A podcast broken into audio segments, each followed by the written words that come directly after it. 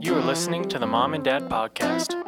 a podcast about balance, growth, and navigating through your 20s and 30s. Hello, you guys. It is another wonderful Friday. Welcome back To the Mom and Dad Podcast. to the Mom and Dad podcast. Oh, okay. I have a little cold, so I'm just going to apologize now for any sniffling that you may hear during this episode. So, yeah, I'm just saying that real quick. Get that out there. At first, So, in this episode, in this episode, we're talking about what is mo- most important between talent and skill. I don't think we're debating. I guess we're debating what's more important, but we. You can't, re- we're not, well, first off, what we're not doing is saying that one can be completely discarded and the other completely relied upon. Yeah, I think that they're both necessary. I think what we're trying to do is like, what is our question here? I don't think our question is which one's more important. I think the question is which one is going to help us succeed. Well, put. Which which one should we hone in on to find success? I find fulfillment. Which one's going to lead us to the most fulfillment? yeah, so that's what today is about. But let's do a little updating because I think we should acknowledge the fact that there was not an episode last week, which we are very bummed about, but life was just really crazy. It We just wasn't going to happen. Wednesday night last week, we did have 35 minutes of this episode recorded Yeah. that we ended up scrapping because we were so tired. We were And so then- tired. Then, for a string of extenuating circumstances, we just Well, we able were to get it planning- out before Friday. Yeah, well, we were planning on finishing it, but it just it just didn't it didn't it didn't not happen. It just couldn't happen. So mm-hmm. here we are. Forgive us. Forgive us, please. Um, to the twelve of you that listen, please forgive. But here we are. We're back. We are ready to go, and we're excited. So, um, also, I I wanted to address the show that we've been watching, which we haven't watched in a couple of days, and I really want to get back into it. Is Buffy the Vampire? Buffy the Vampire Slayer. Buffy the Vampire Slayer. That is I- so offensive to me as a longtime Buffy the Vampire Slayer fan that you would call her a vampire. Because Buffy is the Vampire. exact opposite. She is the That's- Slayer. If you follow the premise of the show, the only Slayer on Earth, and you called her a vampire. Okay. Yeah. So I had never seen this show before, but I am loving it. It just is so 90s. And some of the things in it, it's like that would never fly today. Like if you said that or did that, it would just not fly today. Yeah, like l- one episode, the students go to the zoo on a field trip. They get possessed by some crazy hyenas that have some sort of spiritual power to possess people. And then they eat the principal They, of the school. The students. yeah, it was, it was, it was intense. It's such a great show though. But I am intrigued It is so good. nonetheless. when I was when I was we we did uh, we actually thought through it. I was at, I was either 9 or 10. So a pretty young kid. My friend Kevin and I never missed an episode.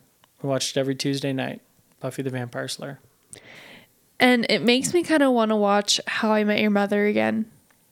Because the lead girl, well, not the lead girl, but the supporting girl in it, the redhead, mm-hmm. she is Lily in How I Met Your Mother. Have you ever watched How I Met Your Mother? I watched a couple times and I, I don't find it funny. Okay. Well, years ago, I was really into How I Met Your Mother. And I don't know. I'm just like, getting that feeling. I want to watch it again, but I'm really bummed because I know you don't like that show. So I, when am I gonna watch it, or just force you to watch it? That could happen too. I think I think you, even though I like Buffy the Vampire Slayer, I think you owe me, because Buff- Buffy is six seasons. Is Seven seasons. Seven seasons. It's a long show. I think you owe me at least a season of How I Met Your Mother. We'll talk off Off mic. off a recorded conversation. No, I need you to commit on record right now that you will devote at least one season to me. I plead the fifth. Okay. Come on, just say it. Mm, I I might. I will consider watching it. but if I'll it's not it. funny in the first two episodes, then I reserve no, my you can't do to two because they don't even develop their. Okay, then we're starting it at season two because I feel like actors in shows don't really hone into their characters until like season two. For example, The Office. Michael is kind of just like really uncomfortable in season one. super cringy. True. But I feel like I've watched several episodes from several different seasons of How I Met Your Mother, and it's just like forced. I don't know. It just doesn't seem funny. I don't know. Um, I I I I Uh, could see where you're coming from with Ted. Which one's Ted? Ted is the main guy. Like he's not great. no one likes him. Ouch. No one really does like him. Everyone that I've talked to who watches that show, they don't really like Ted. But the supporting and this kind of goes along with our episode today. You guys, these supporting actors actors and actresses are necessary for this show. And for any show. Like I don't know. I'm going on a rant here and I'm sniffling a lot. Well, I, w- I am open to being persuaded, but I also want you to be open to being persuaded to how unfunny the show is if that turns out to be the case. Okay. Well, fine, but I've already watched it all, so But maybe you're remembering it wrong, or maybe you just didn't have a good sense of humor when you watched it. okay. Cool. Anyway. All right. Anyway, Well, that's that. is there now anything your else? life is updated. Um, Remy said night night tonight for the first time. He also pooped on the carpet this morning. Oh my gosh, do I have a story for you guys? So this morning, um, we took a shower and I got him all dried off. And I may I was gone maybe 30 seconds to go grab a diaper in his room. And I he's never really when he's not wearing a diaper, he's never really had any accidents. Never. When he was a never peed, newborn- Never, yeah. when he was a, like a couple days old, he did pee outside of his diaper. Okay, you guys, you might want to skip this if you're like sensitive to like potty talk because this is you get kind of comfortable with it when you have kids. Um but anyway, I ran to go get his diaper and was gone for like 30 seconds. And I come back in and he had pooped and he had stepped in it On your white carpet. on the white carpet, stepped in it, took a couple steps because it was like in there was like multiple spots. And when I was walking in, he was like picking it off of his foot with his hand. And in that moment, I was like, what where do we go from here? because I don't know what to do first. Like I think the first thing I should do is make sure it doesn't get in his mouth. Like that's the next hazardous thing that could happen I didn't even think about that. like it was all it was on his hands you know? So i was like i grabbed some like baby wipes and i like started wiping it off and it like wasn't coming off all the way. So i just like filled the tub and i just like threw him in the tub made sure he was all like clean and then and then i went for the carpet. And luckily it came out really well. I'm not f- smelling any smells. Do you smell anything? I don't smell anything. And honestly, that carpet cleaner was amazing. Uh, yeah, it worked amazing. I'll link it on my Instagram. so go check out. It's gonna be on my favorites uh, for Wednesday, maybe. I don't know. We'll see. But yeah, it totally took it out. I used this stuff like on our couch all the time, and on wherever there's a stain, I use it. But came out fine. Everyone's everyone's safe. Everyone's fine. But it was it was something to behold. Yep. It definitely was a wild morning. but yeah, that's my story for you. Anyway, with that that all that being said, let's finally get into this episode. Let's do it.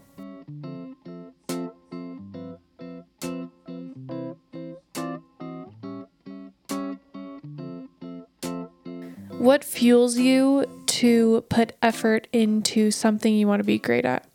I think the thing that always, and this again is coming from my sales background, where they always you are you're always counseled to think about your why. And Brian Tracy, who's a a sales guru, he talks about having like a bag of whys. I think it's from him. It m- might also be from the Iron Cowboy, who's uh, awesome in and of his, in his own right. But basically, having a, a a bag of whys or writing out a list. I think Brian Tracy recommends writing out a list of a thousand whys, and he says, you know, alone, you know, one or two reasons why you want to do something or achieve something isn't isn't going to be enough of a driving force when you're, you know, when you're in that the the unfun parts of you know achievement, which happens after the initial hype wears off, um, and so having that long list of whys and continually adding to it is kind of like you know, adding adding uh, fuel to the fire, um, just keeps it burning, so you can sort of sustain that that growth. And I've always found that to be helpful, but it's always it's definitely like it's not easy to to keep doing that. It takes a lot of discipline just to do that, to feed that fire constantly by, by adding to and reviewing that list. Um, but it is something that that I've seen to be helpful. What about you? Have you done it before? I have. Yeah. So I, I did that the summer that I hit my best my my best sales target or my my best sales achievement when I was in door to door. And I wanted to hit 300 sales in the summer, which in pest control is is not like a crazy number, but it's it's you know probably only 10% of the industry has done it. And I I really wanted to hit it, and so I wrote out all of the reasons why I wanted to hit it at the beginning of the summer. And it was a it was five months, and you're basically going all out for five months straight, and it's really exhausting. But I felt like I was able to achieve that because I I broke it into little pieces, and I had my my list of whys that I kept referring back to, which it's definitely yeah, like I said, it's not like an energy drink, like it like it's a a pick me up it's sort of like a slow burn, but it it helped me get through and ultimately achieve that goal. How about you? What helps you stay committed to something? Because I mean, you've been doing Instagram for the last almost four years.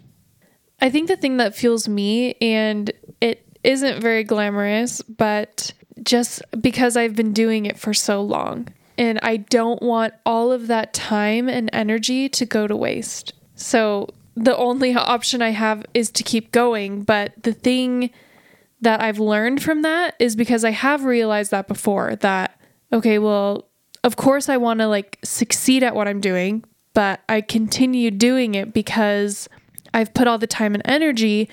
But that doesn't mean you should continue doing the same thing you're doing. Right? Like, so I've, and it's almost not a good thing too, but it is a good thing. Like, I'm kind of going, I'm taking turns. You know, like I'm still, my goal is still the same, but getting there, I'm just navigating in different directions. Mm-hmm. Like, I'm like, okay, well, that's not working. Let me see what this does. Mm-hmm. You know? Yeah, no, Tony. Here we go again. Tony Robbins, um, his ultimate success formula in the personal power two sort of thirty day long work thing that he he says is first is know what you want. Then I can't remember what number two is, but number three is be flexible, or no, be aware to know if it's working or not, and then be flexible enough to to change. Because my goal isn't unclear. Mhm. Like I see lots of people who are where I would like to be it's just getting there is almost like a secret. Or it's people argue that it's oversaturated, like there's just so many people trying to do it nowadays, which shouldn't hold you back from doing something mm-hmm. just because so many people are doing it. Like that shouldn't hold you back. But anyway, I feel like the journey to get where you want to go, it's never going to be super clear.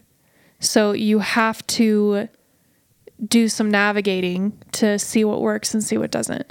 Yeah, I think that reminds me of there's a book called The War of Art, which is kind of a play on words from The Art of War by I think Sun Tzu. But the the War of Art is basically about how creative people make good creations, good art. You know, musicians or artists or um, and one of the things that he talks about is that most people think that creativity or you know being able to create something that's worthwhile happens when the muse strikes you or you get this this lightning bolt of inspiration and then then you create your masterpiece and you you can just sort of sit around and wait for that to happen. Um, but he says that he, he quoted a, an author who said i only write when i feel inspired.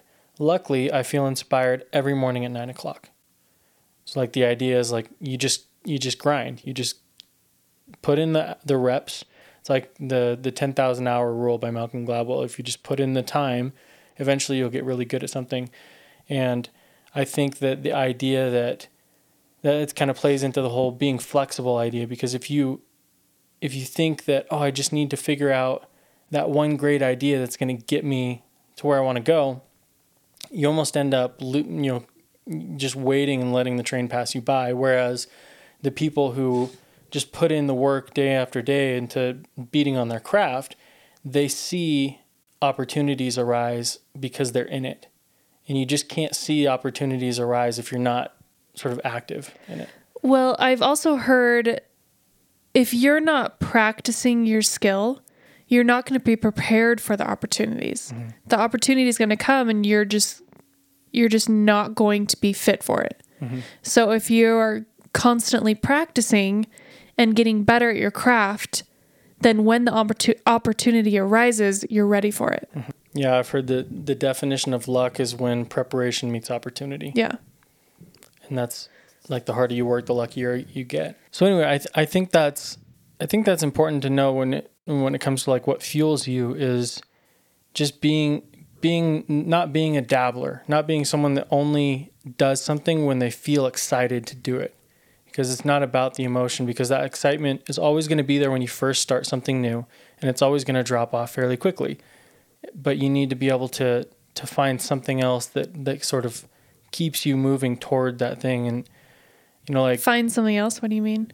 you need to find something other than initial hype to keep you moving toward mastery.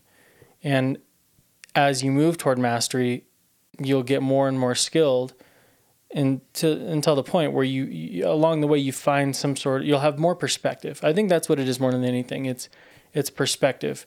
Preparation and skill and sort of awareness of your space gives you more perspective of the opportunities to exploit within the space. If that makes sense. Explain further. So uh, I don't know. For me, thinking about, for example, like jazz, singing jazz is difficult. It seems really easy, but it's very difficult because there's you have to be you have to be able to listen and you have to know what to listen for and then you have to have ideas lead you into you know creating something spontaneous which i was never very good at but as i you know went through four years of college learning about it um, you start to get sort of a, an awareness of the field of the people that you're playing with and the more the better that you understand music theory and all of the the different paths that you can take the more you can kind of be in the moment and just sort of observe instead of being so nervous about like oh i'm supposed to do this or when they play this chord these are the specific notes that i could sing that would sound cool. Um, whereas once you're once you've sort of gotten that a certain level of mastery then the, the field is more open to you and you're you're you're more prepared to spot those opportunities to make something really cool Does that Mm, make okay. sense? Yeah, that does. Um, and I think that's that's kind of the the role that skill plays is getting you to that point to where you can have that sort of vantage point of of knowing, you know, being able to understand where where the opportunity lies. And maybe that's just because I'm learning a lot about crypto right now, and I think there's a ton of opportunity. Um, but I, I think it's I think it's applicable in, in any space where you're you know you're wanting to become more skilled. So, developing a skill can be time consuming. And you kind of have to sacrifice things for it. Like, especially time and energy. You have to sacrifice those things. And to become an expert at something or to succeed in something, like, there is work that is involved.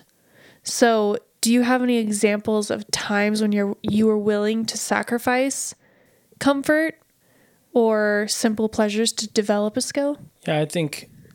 I mean, the the example that comes to mind, Door to door. yeah, door to door is is something that requires a great amount of sacrifice, and un- being uncomfortable. being uncomfortable. Yeah, and I think that that Was that the example you were going to say? yeah, that was one of them that came to mind. I think door to door is is interesting because it's very much like a burn the boats type of mentality. Have you heard that saying before? Uh, maybe. I think it came. I think it was Hernan Cortez, conquest of Mexico, the the indigenous natives of Mexico, um, showed up and wanted everyone to really fight their best, right? And so he burned all his boats. So he's like, "You guys are gonna win this. You're gonna conquest this land, or you're gonna die trying." But I just burnt all of our boats. So by the way, we can't leave. So it's like win or die.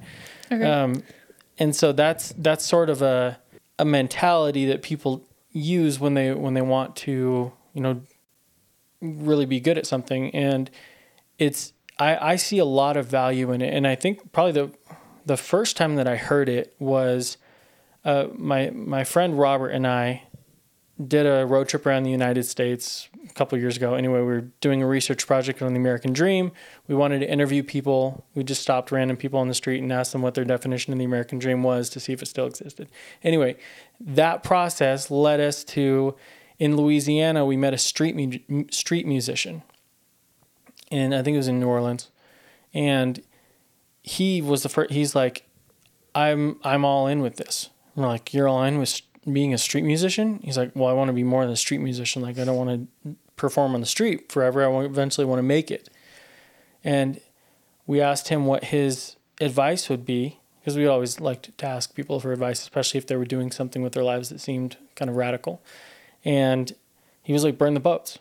He's like, I could, I could work a nine to five and then try and do magic on the side, but this is my, this is my my biggest dream. Like I'm willing to sacrifice everything for this. So I quit my job. Like I'm out here every night. This is my thing, and it, I'm I'm either gonna make it or I'm gonna make it.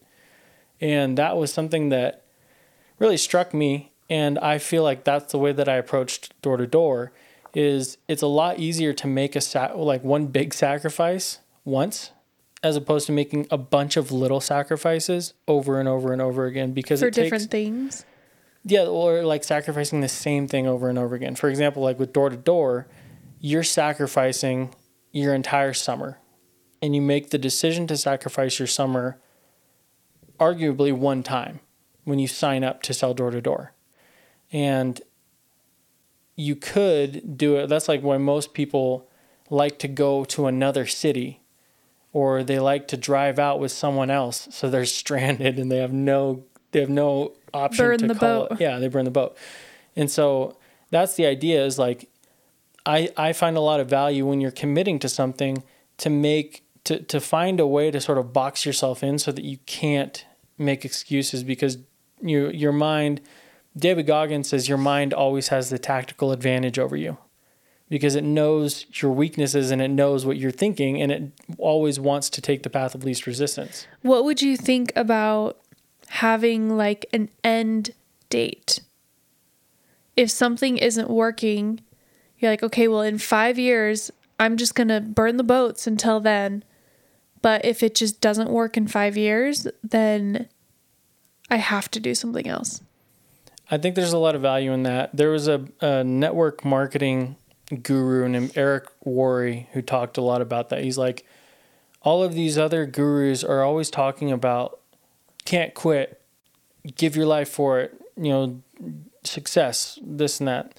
And he was like, you know, maybe maybe you for some of you in this room, he was giving a presentation like for some of you, you know, maybe quitting is the answer. So I think that that there's a lot of wisdom in that as well. And and bear in mind, like I I think that you can very quickly spin out of control with the whole burn the boats mentality. Like it needs to be taken it needs to be well thought through and reasoned before you just like jump, you know, burn the boats and quit your job and go off to be a rock star or something. Um, but I I think that having some some some checks in there, some safety checks where it's like this this is my three month three month benchmark. This is my one year benchmark. This is my three year benchmark, and really using a lot of self evaluation to see if it's paying off and if you're making the progress that you believe you should be making. And if not, again, be flexible enough to try something new. Um, not something completely new, but just a different path to get to your goal. Yeah, again, you don't want to be a dabbler. You're always working towards mastery. So you, you should have that end thing that you're trying to really master or become an expert at or an authority on or whatever it is. Um, but be flexible enough to change your approach as you go but also be honest enough with yourself to self reflect along the way at certain fixed intervals so that you can make sure you don't find yourself suddenly 10 years down the road haven't gotten anywhere. Haven't gotten anywhere and then you're like wow i i just wasted 10 years. And arguably it's not going to be a full waste because you learn you always learn something. Um, but again you don't want to spend 10 years if you can you know get save right. yourself some pain right do you have any times that you've been willing to sacrifice comfort or simple pleasures for you know something greater or developing mastery?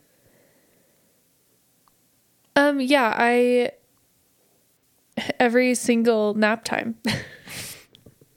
That's kind of the only time where I can actually have comfort mm-hmm. or like I don't know, just relax and just do nothing basically. Um, but I don't. And I am literally during nap time, I am just going. I'm just like creating, creating, creating during nap time because I know that's my only time. And even when he's down for s- sleep at night, like I, I do like relax a little bit and just chill out, but I just feel like that's my only time to really do anything and to get stuff done. So I sacrifice that time, which I could just be relaxing during that time, but I I don't do that. I just keep working at my stuff. so that's that has definitely been a sacrifice. And it's really funny because years ago, but I always told myself, "Oh, thank goodness like kids take naps." Because I'm definitely going to need a nap during that time as well. like I always thought I was going to be a napper when kids napped or like when my kids napped, but that has not been the case. Like I've just been like going going going because I know that's really the only time I have to not have like any background noise or anyone trying to pull my attention away. So that has been my sacrifice. Would you say that that's partially due to the fact that you're different than you were and you don't take as many naps as you well did. i think i have more endurance than i did. Yeah. Because i don't think i had very good endurance to be going all the time and all day long. Like that that almost seemed unimaginable to me to be going all day long. Like no way. That's why i thought like oh thank goodness baby's naps thank goodness babies nap because I'm gonna need a nap because mm-hmm. I can't just like go all day long. But I think having a baby, it's just inevitable to gain endurance with that kind of stuff. So I think it just came naturally in that sense. But like I've definitely changed in the in the area of like wanting to pursue something for myself. Like that's definitely a new development. So And I think that's that's a good argument for why you should have something that you're you're doing to you know once you get out of high school or college or whatever, there can be like a tendency to just sort of live. And I, I think there's a, what you just said is a strong argument for why it's important to keep growing because even more so than when you're in school and it's sort of mandatory, when you find some sort of passion or something that you're constantly learning or growing, it's it's helping you to build a work ethic and sort of self-reliance and all these really good skills that will help you in other aspects of your life too. So now we'll, we'll kind of transition to we've been talking a lot about skill. Um, we'll transition a little bit more to talent, but just offhand, would you say that you th- you find more importance in skill or in talent? I think with either one, talent or skill, like it doesn't matter which one's important. It matters which one that you choose to develop. Like if you have a skill or if you develop a skill, like skills are developed, talents are something that you're just like naturally good at, right? Can you agree that's kind Yeah. of the definition of talent and skill? Sure. you can only go so far with the talent if you're not consistently developing it. So I don't know. I feel like it's a choice if you want to develop a talent or if you want to start from ground zero and develop a skill. Yeah, I think that's a good way of putting it. And and my background is generally more leaning on the importance of skill. It's like you hear the saying in sales and I feel like in sports a lot, you hear the saying that talent or skill beats talent when talent doesn't work hard. And I think that's that's true, but I also think that it's important to if you if you find your talents intriguing or you enjoy your talents to develop them. Um, and so I, I don't know. I think there's, yeah, I think, I think like what you said is it just depends on which one you, you care about. If you don't care about your talents and you want to learn skills, then learn, you know, develop a skill, something that you care about. And it's maybe it's not even necessarily what you care and don't care about. Like, for example, I sing, and this isn't to sound boastful, but I sing. That is one of my talents. It's it's not that I don't like to sing. I could definitely choose singing and develop that even farther and do something, or I can just sing for pure enjoyment. You know, like not to pursue it or want it to be something that is bigger than what it is right now. growing up, I always thought my my talent was like writing and rapping. Like I wanted to be a rapper, um, and I, I basically sort of I saw that as like my skills or my talents. Like these are my talents. I have to do something with these, and I basically turned myself off to anything else because I was like I can't. I just didn't believe in my ability to learn other things. But I think that's also your personality. Like you're all in or you're nothing. Yes, and maybe You're zero no or a hundred. Maybe no, I, probably no one will relate to that. But No, I think there are people like that who are either zero or 100. I'm just saying, I feel like that plays a role in you. Like, I have this talent, I have to go full force with it.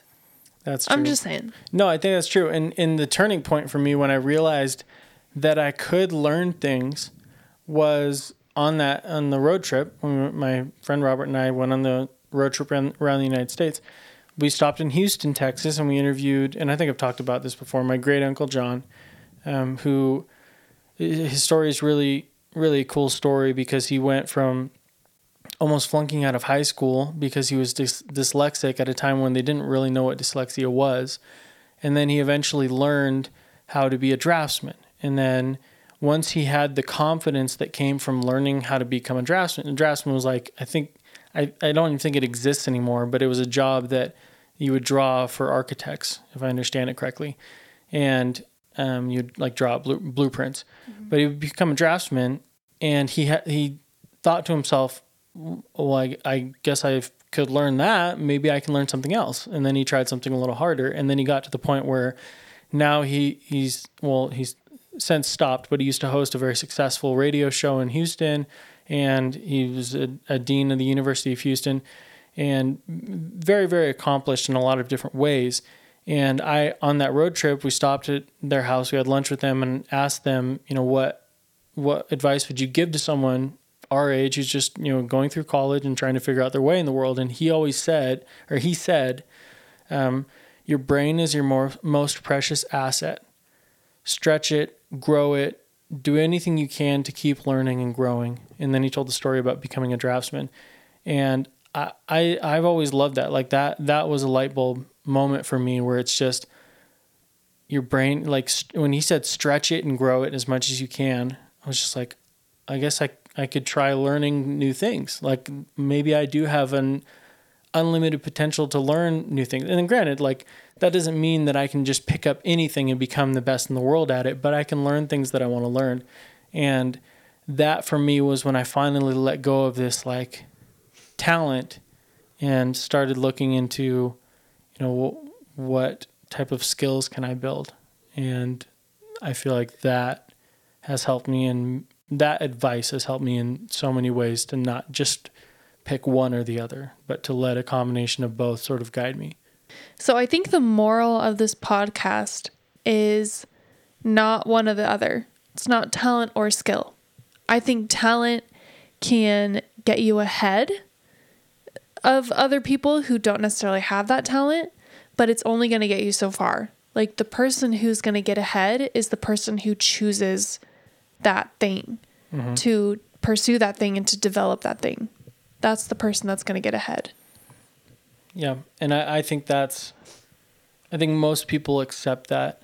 And I remember a lot of times listening to this Will Smith's. It's like kind of a mashup of like a bunch of different Will Smith interviews, and Will Smith's like one of my heroes. So, but he always talks about he's like I don't have like way more skill or way more talent, natural talent than most people. I don't consider myself extremely talented, which obviously he is fairly talented.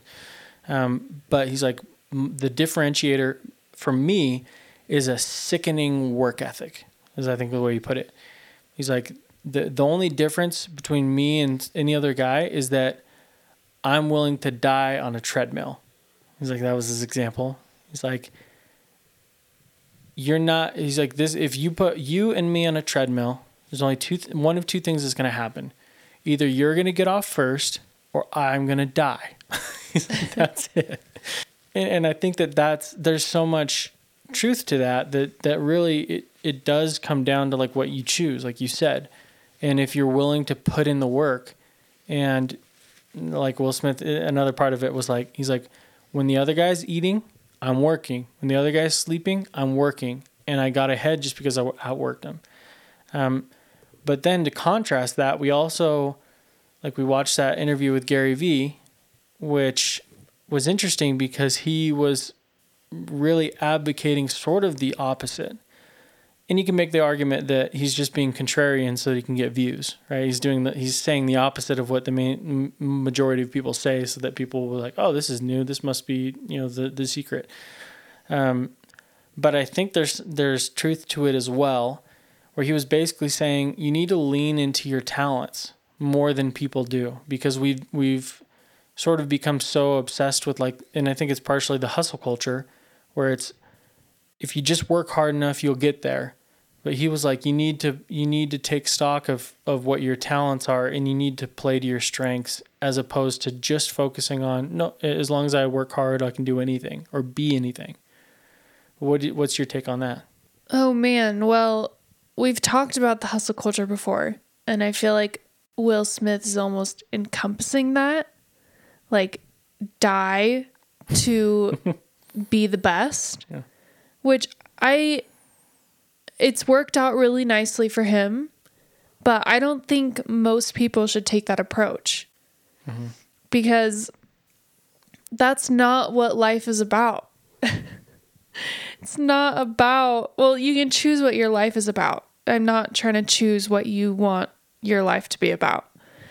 but that's exhausting. I think it's just it's a personality thing. Like Will Smith has the personality for that.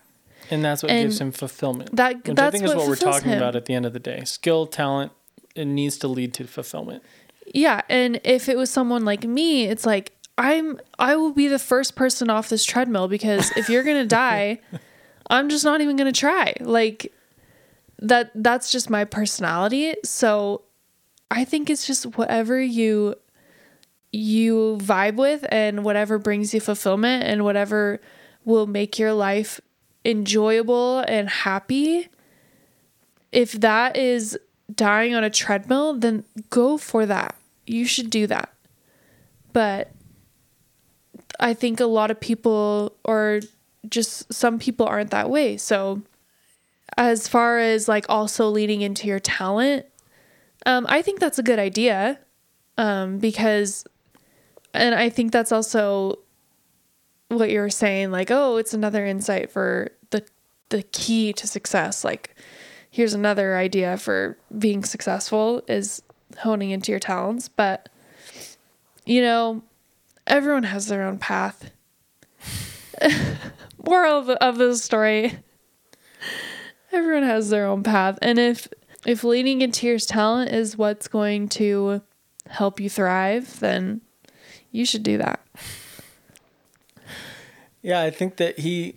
So Gary Vee said something in that interview that I thought was interesting, where he said, "Some people are fantastic number twos, or they would be fantastic number twos. They'd be fantastic number fours, number fives, number sixes, but they're trying to be number ones." And he, what he was meaning by that, he's like, not everyone is a is a number one, because number ones are always on. He's, he's basically equating a number one to a CEO. He's like, what he is so he's like so I see so many people that want to be entrepreneur entrepreneurs now. He's like some people just aren't cut out to be entrepreneurs because an entrepreneur needs to be a number one. You need to always be on. You need to be able to push through a ridiculous amount of rejection and you need to, to thrive off of it instead of letting it sort of cripple you. And and and he said some people are just better in supporting roles. And if you're aware of kind of what your talents are and you're aware of where you fit in best, I think that I think that that is ultimately something that can really help you to find fulfillment and can guide you in deciding, you know, whether it's you know skill or talent, you know, kind of the path that you choose. Well, here's the thing. So when you talk about supporting roles, people put a lot of value on the lead. You know, like their status is very high because they are the lead. They're not the supporting. Like the value of the supporting is not it's not equivalent. It's not it's not good. Mm-hmm. It's not it's not as valuable. it's not as valuable. You get what I'm saying. It's a lower status.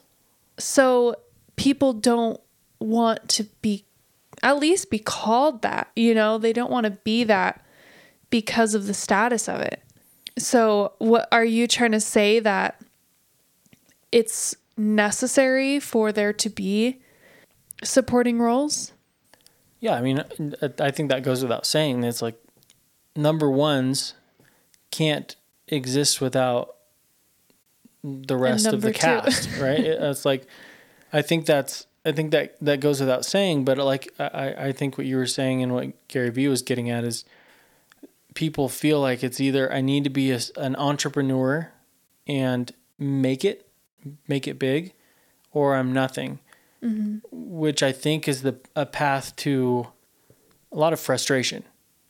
Because you're just going to end up, and those those are probably the people that flame out because they try it for a while, and or they try it for years maybe, and they just they never get the results that they want because they're not they're not that type of personality, and maybe that's just because like I feel like I have resigned myself to like I wouldn't be the one to start this podcast.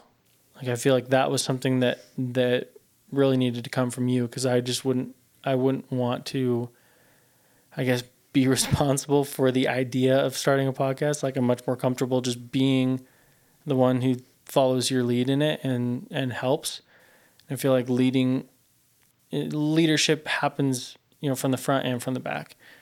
And I don't know. I I I I think that self-awareness is really what Gary Vee was talking about and being self-aware of where your natural strengths lie is a really really valuable way to get yourself on the right path.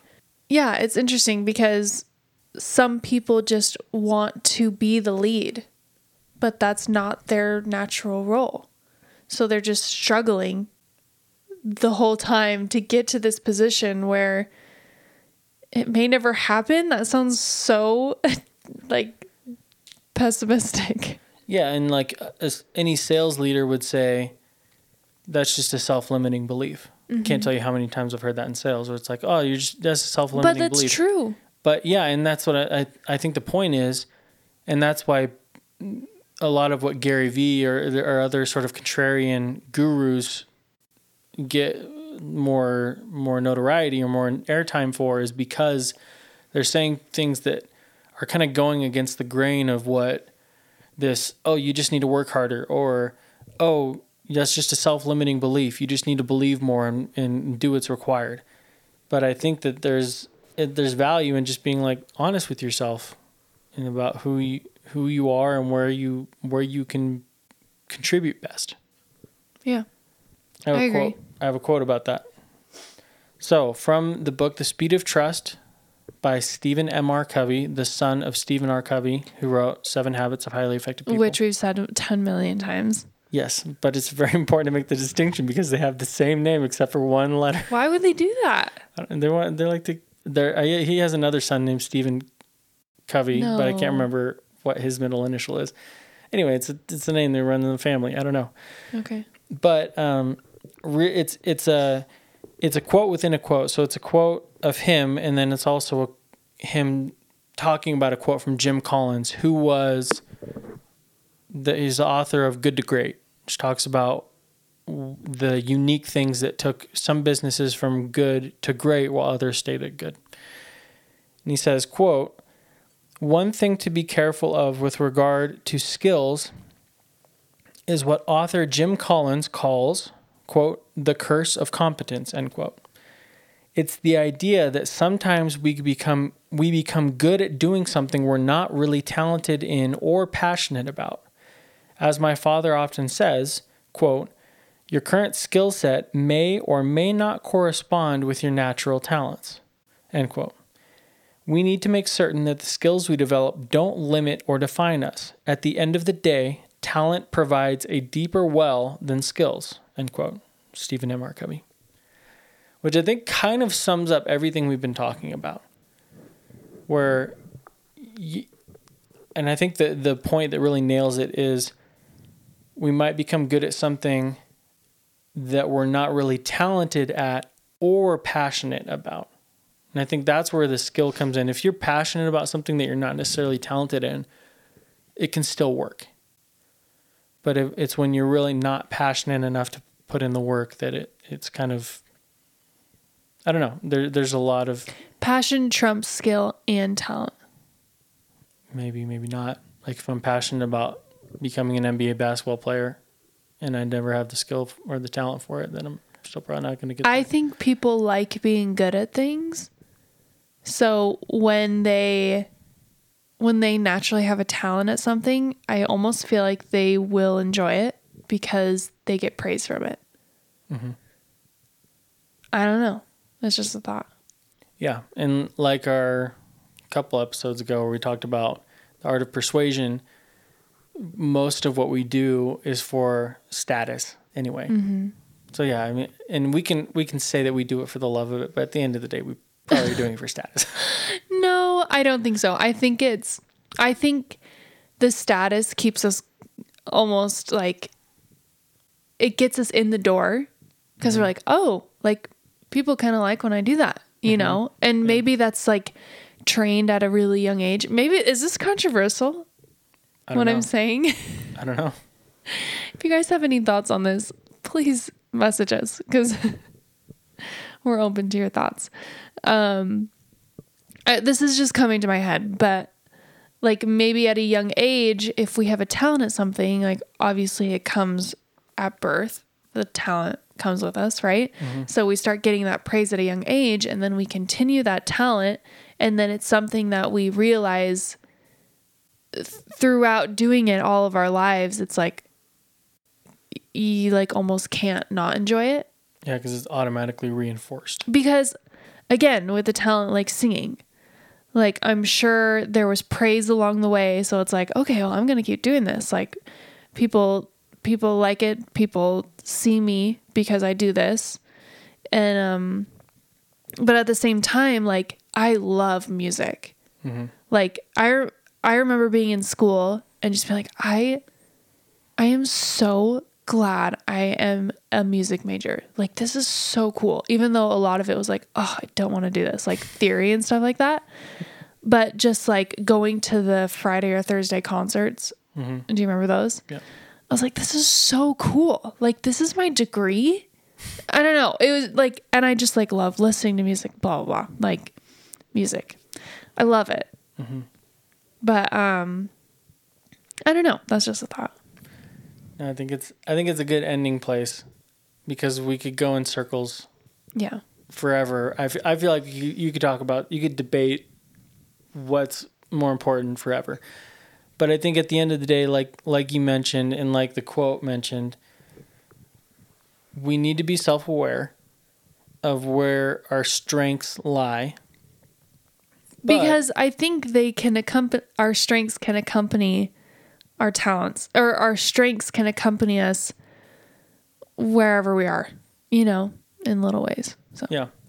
So be aware of your strengths, develop, put in the work to develop your skills, and kind of balance the two based off of what seems to be working or what seems to bring you fulfillment. guys, that is the key to success right there. Let's let's write a book. I, uh, yeah, I think that's. I think that's we're not good. saying that we're solving the answer here. we're not. We're not. What's the question? I think the question to be- is how to be what's more important, talent or skill? What's going to make you successful, talent or skill? Should you pursue your talents to be successful or should you sp- pursue should you develop skills to be successful? And the answer is it depends. I don't know. the answer is I don't know. Depends. So hopefully you gained a lot out of this. you figured out uh, something that we I maybe haven't. I th- but- I think it's just fun to have a conversation about it. I think that's what our podcast is all about, you know? It's just having conversations about things, yeah. you know, Mm. and get people's brains working. I feel like I get my brain working when we do I get kinda and I don't answer sometimes. the questions the way that I think that I'm going to answer them a lot of times, and so it's kind of like we're just thinking out loud. If you're still with us, Thanks. it means that you find it valuable. If you dropped off, we hope we can keep you more hooked next time. All right, and on that note, thank you for listening to the Mom and Dad podcast and we will catch you on the next one. Bye. Should we end it like that? Okay. Bye.